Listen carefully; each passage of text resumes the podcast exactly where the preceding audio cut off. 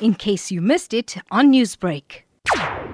The judges ordered permanent commission for all female officers in the million plus army by May. And Supreme Court lawyer Aishwarya Bhati said it was time women and fatigues got the respect they deserved. Why uh, deny them commanding officers uh, position? They are already commanding companies. They are already in all those uh, roles as young officers. And reasoning that is given in that note, which is submitted to the court, is it, it just raises boogies. Uh, it's like saying that women are not good enough to be granted permanent commission. It actually runs counter and antithetical to the policy decision that uh, has been taken by the Union of India itself. So some things need to be straightened up. The government had insisted India's semi-literate soldiers were not used to taking orders from women. But retired army captain Anubha Rathore called it an argument without basis. Let the woman decide I don't know who are these in the government who are saying that they won't be able to do that. Where is the woman who's saying that I will not be able to do that? And then it is matter of the training and the conditioning. So that can be achieved. It is not that you have tried something and tested something and then you're saying that it is a failure.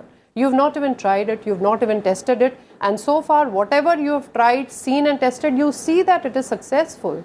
Indian origin former US Marine Anuradha Bhagwati said gender equality was doable in India's military, which had so far kept women chained to the desk. I think the Indian military can rise to the occasion. If they want to see this done, then leadership just accepts it. I mean, th- this is one of the wonderful things about militaries worldwide, at least in democracies, is that when the leadership establishes the pace, the mission, the attitude, then everyone else follows. And so I would question if the Indian military doesn't think it can actually establish gender equality within its own ranks, then something is very wrong with the leadership. There's a gross failure in leadership. India's Air Force has just three female fighter pilots, and women in science are not welcome on naval warships. Yet, there is pressure on the world's fourth largest military to lift the official ban on women in combat roles. For Newsbreak, this is Rana Senn reporting from New Delhi.